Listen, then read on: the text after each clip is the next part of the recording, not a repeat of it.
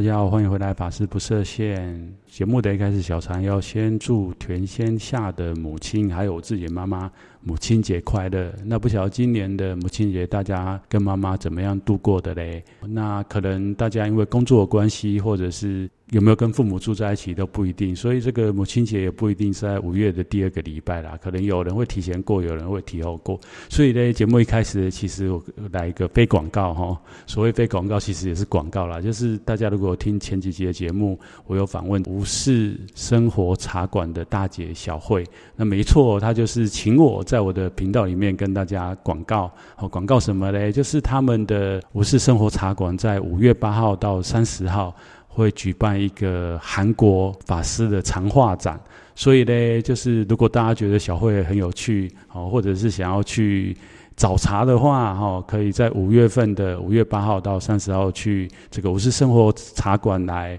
找他们喝茶。另外就是看这个韩国信伦法师的长画展，好，那当然大家就是鼓励大家也可以带着母亲，哈，去拜访他们，然后去喝喝茶，看一下禅师的长话。那说到母亲节呢，我就想到哦，其实因为最近台湾的这个诺富特饭店难易事件呢，我们有很多活动啊，母亲节的活动缩小规模或者是暂停举办，所以也蛮有趣的。前阵子我在上日文课的时候，跟日文老师讲到这个台湾的。这次的事件让台湾的整个社会又再次的紧张哈，从从这个今年年年初有这个布桃群聚感染到这次事件哈，其实台湾一直以来在防疫上面我们都做得蛮好，不过呃，所以这个疫情讲实在拖很久了啦。那虽然全世界的这个疫苗。哦，从去年年底到今年这个第一季，好像欧美国家很多都已经开始大量在施打这个疫苗。不过台湾这边好像从三月开始，然后才开始进来。前阵子又发生这个事件，所以这个疫苗我们疫苗试打的速度比较慢，再加上这个又有本土零星的案例产生，台湾人相对起来还是比较在防疫这件事情上面比较认真，所以。整个社会氛围好像又比较紧张的一点。那这个日本老师又跟我提到说啊，大丈夫哈，没有关系。那台湾是巴拉西这样子，好，意思就是很棒啊。那我觉得，嗯，怎么会跟他们跟我们的认知差距那么大？大家去比较一下，确实也没错。大家可以知道，日本政府哦，有很多的大城市，像东京啊、大阪，又再出再度在在说要进入这个紧急的命令哦，希望他们的人民可以。做好自主的健康防护，然后下班以后尽量就是不要再去过什么夜生活了。那他们每天也都是几百人、几百人哦，大都市几百人、几百人染疫，哦，所以他们觉得说啊，这个比较起来，台湾真的是做的太棒了哈。所以我觉得很多事情真的是比较出来才会有不同的感受啦。不过虽然是他们这样讲，但是呢，这集我其实我要跟大家分享哦，小常我去打了疫苗哈。那为什么我这个勇气打这个疫苗嘞？当然哈，我不是近期要出国，哦，那我也不是医护人员，那我会去打疫苗的考量，第一个就是因为我现在在我们团体所领的指示是蛮常需要到进出医院的，然后第二个就是我蛮常会要到殡仪馆去主持这个告别式，在那空间其实。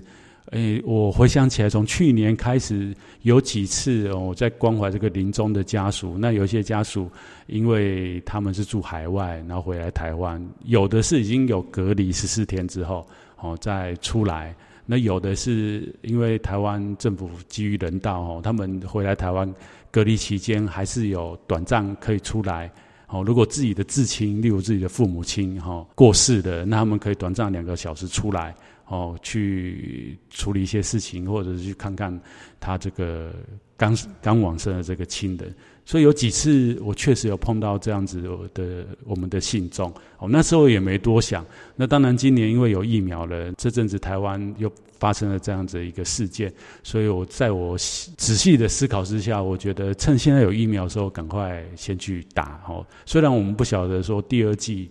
我有没有办法达到？但是我觉得这个就是福报啦。然后就是我们作为佛教徒，永远都要知道这个无常跟明天不知道什么时候来到。因为在这个年初的时候，我们可以看到印度那时候他们的疫苗已经研发出来了，那他们也是一片乐观哈，就是他们的疫苗或许可以帮助世界上其他哈，因为这个疫情非常严重的区域，借由他们的这个疫苗可以去帮助他们。结果没隔多久，他们就自爆了哈，所以这个整个事件跟因缘错综复杂，我们也不晓得哦。台湾虽然这个一年多来都是防疫的资优生，哦，那我们也不希望疫情会扩大，大家都是。做好自己自主健康管理，那我也是建议说，如果你自己本身的工作或者是你身旁的人哈，本来就是跟这个疫情比较会有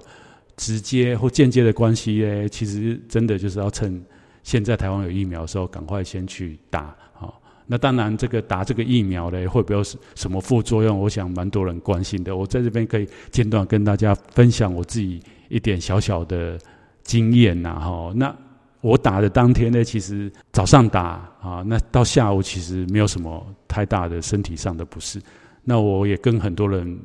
分享的说，哎，我今天去打疫苗这样子。那有人就跟我讲说，就会关心我啊，问我说有什么状况。那一开始我还蛮洋洋得意的，就觉得说，哎。还好啊，我身体应该蛮健康，到现在都没有什么感觉哈。那因为我们去打疫苗，都会给一张说，打这个疫苗会有什么样的副作用。那常见的副作用可能会发烧，有人会发烧。那再来就是可能施打部位会红啊、肿乃至痛。那再来就是可能会有类似感冒的症状，疲倦啊，啊，身体发寒呐。那特别，他也会写到什么这个关节痛啊、肌肉酸痛啊，我觉得我都没有，很棒，这样子好棒棒，身体果然是有佛菩萨的护佑哈。那在这个跟很多人分享哈，我去打疫苗的结果，就有一个很好的朋友提醒我说哈，不要太臭屁。后来我我想的也对了，我应该不要那么大啦，因为才刚打没有多久嘛，那也不晓得我自己身体的免疫系统什么时候会对这个疫苗哈产生一些反应。结果果不其然，那一天晚上，好半夜我就醒来。那其实我一直以来都是一个很好睡的人，可以躺在床上，好一觉到天亮。好，除非当天睡觉前喝了很多水，好半夜不得不爬起来上厕所以外，基本上我都是非常好睡的一个人呐。那那一天忽然醒来，我就觉得哪里怪怪的哈，因为睡梦当中对自己身体觉受还不是那么强嘛。那会醒来，哎。也没有尿意，那到底为什么会醒来？后来就觉得要翻个身，才觉得原来是我被我自己身体的肌肉酸痛给酸醒了。哦，没错，就是果然不能太臭屁啦。那当然有反应，有很多种说法啦。可能我问了一些对于医疗有知识的人哈，他们就讲说那是你自己的免疫系统在反应。对于有的人，他的免疫系统比较敏感的人，然后他反应就会很剧烈。那很剧烈，对每个人对于疼痛还有身体不舒服的这个主观跟客观哦认知都不一样。那我是觉得还好，因为我没有感觉到痛啊，我只是觉得可能就是很酸这样子。那隔天我就问了这个在北美的好朋友温巧，那就跟我讲说，那你睡到一半会被酸醒，基本上这个反应应该是就是还算是不是轻度哦，可能到中度这样。那我自己自我的感觉啊，可能我自己有在打坐吧，所以我觉得说，哎，应该也还好啊，应该是轻度的，因为我们这个注射疫苗以后都有一个 QR code 的。要少，那台湾这边就是一个疾管家，他有这个卫福部跟他合作，就是一个 APP，好，每天都要回报回报你的身体状况啊。当然，它它只是一个可能就是一个大数据吧，作为哦台湾卫福部的一个这针对这个 A D 这个疫苗的一个统计啦哈。因为这支疫苗在在欧洲有一些打了以后一些比较强的副作用或不好的副作用，所以我们的政府可能要收集这些。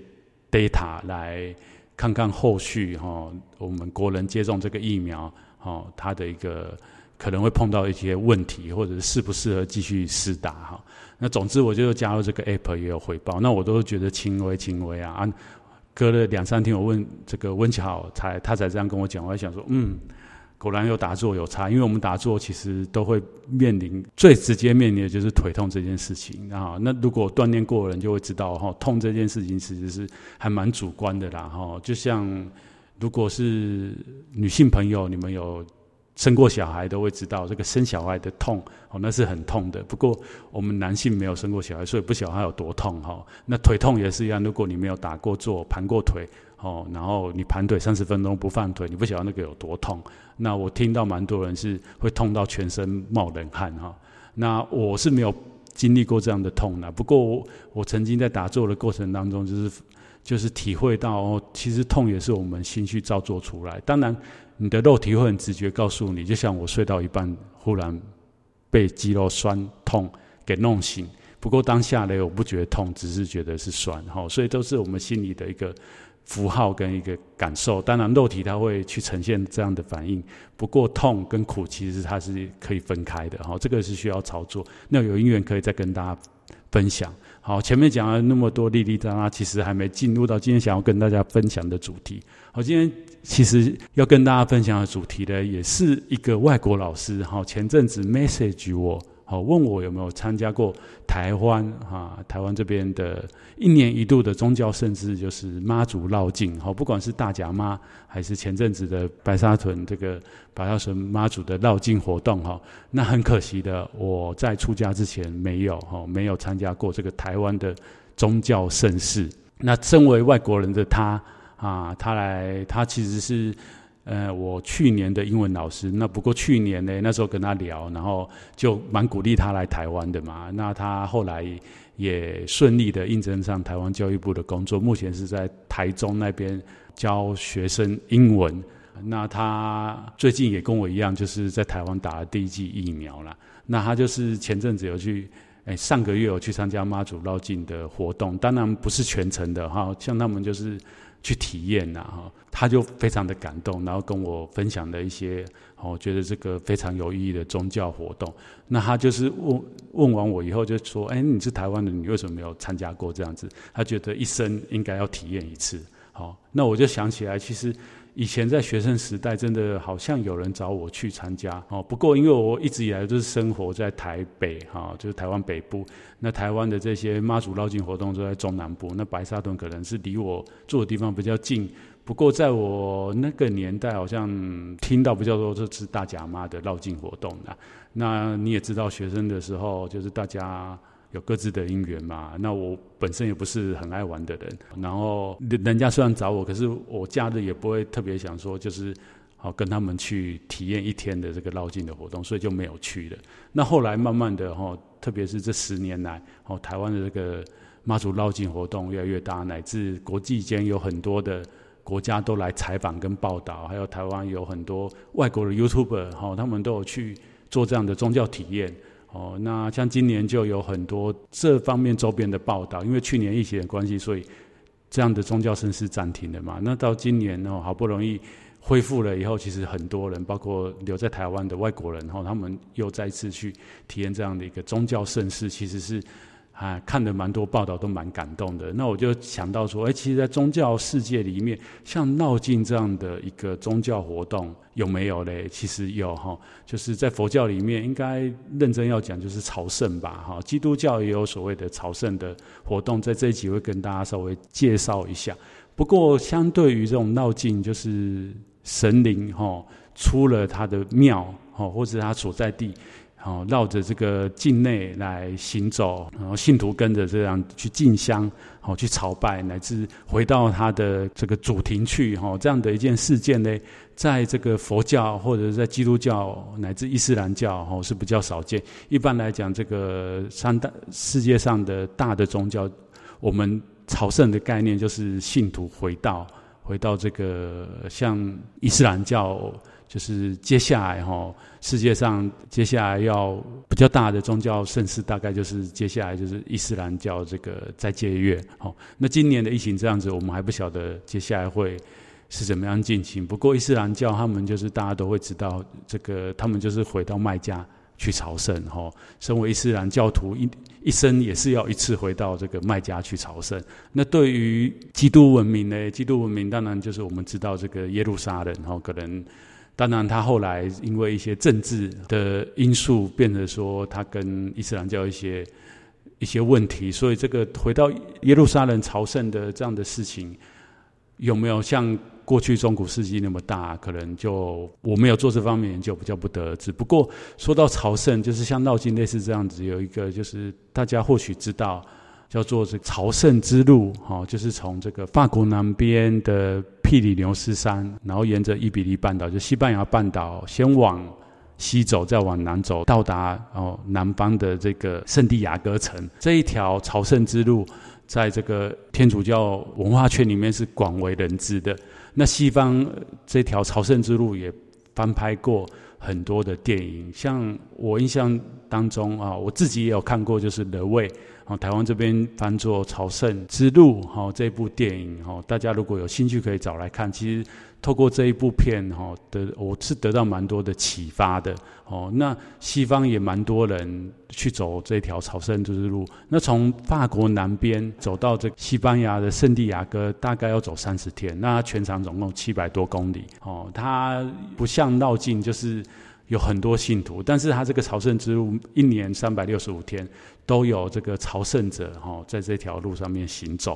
那他可能背着这个几十公斤的的行李哈，就是走这条路。那佛教呢？佛教一样哈，大家如果对于日本佛教比较了解，就是到日本的四国，四国有所谓的四国遍路。那四国基本上就是这个日本真言宗的空海大师他的家乡。哦，那空海大师从他弘扬真言宗在日本非常有名。那他这个往生以后呢，其实日本的这个文化，哦，片路的文化慢慢形成，慢慢形成。那具体形成或是被人广为日本人广为人知的是在江户时代。那当然到了近代以后，除了日本人以外，就是乃至全世界哈，对空海大师敬仰，或者对佛教有虔诚信仰的人都会想要去体验。哦，一样一生体验过一次这种四国片路。那像小禅过去曾经在日本打工度假嘛，